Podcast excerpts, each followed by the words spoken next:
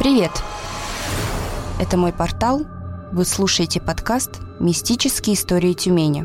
Меня зовут Настя, и сегодня я расскажу историю про призрака актрисы в кукольном театре. Нина Ивановна Вальнтенс работала во многих кукольных театрах в Оренбурге, Перми, Харькове, Барнауле. Но главным в ее жизни стал Тюменский театр кукол. Нина начала работать там в 1968 году. Она была актрисой, и театр был главным смыслом ее жизни. Принадлежала к той категории людей, которые влюблены в свою профессию страстно и, можно сказать, бескорыстно. Она была артисткой широкого творческого диапазона, отличалась музыкальностью, пластичностью – обладала высокой техникой кукловождения, была внимательна к режиссерскому замыслу спектакля.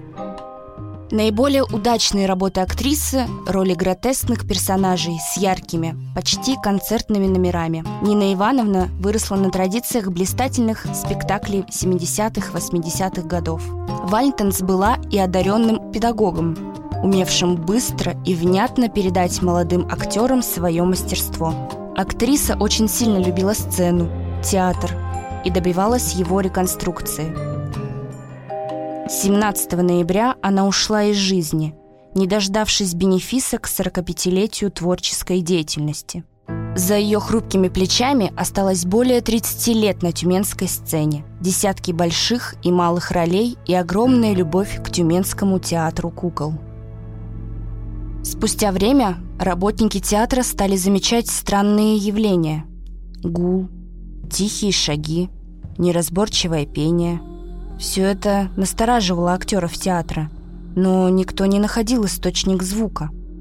Все шло своим чередом. Актеры играли спектакли и радовали зрителя, но несколько месяцев затишья разбились об испуг охранника театра –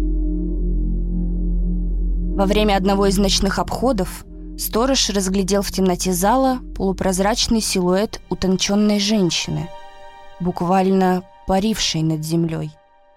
По словам работника, ее тонкие руки скользили по спинкам кресел, будто с чем-то прощаясь.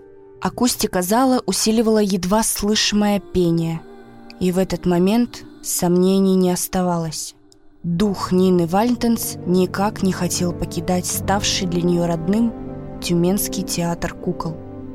Однако до ремонта актриса не дожила, но вернулась сюда после смерти, чтобы остаться здесь навсегда.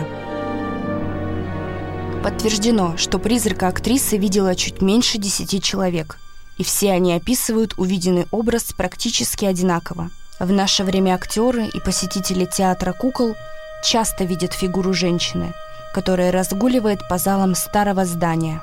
Актеры театра периодически навещают могилу актрисы, оставляя на надгробии цветы.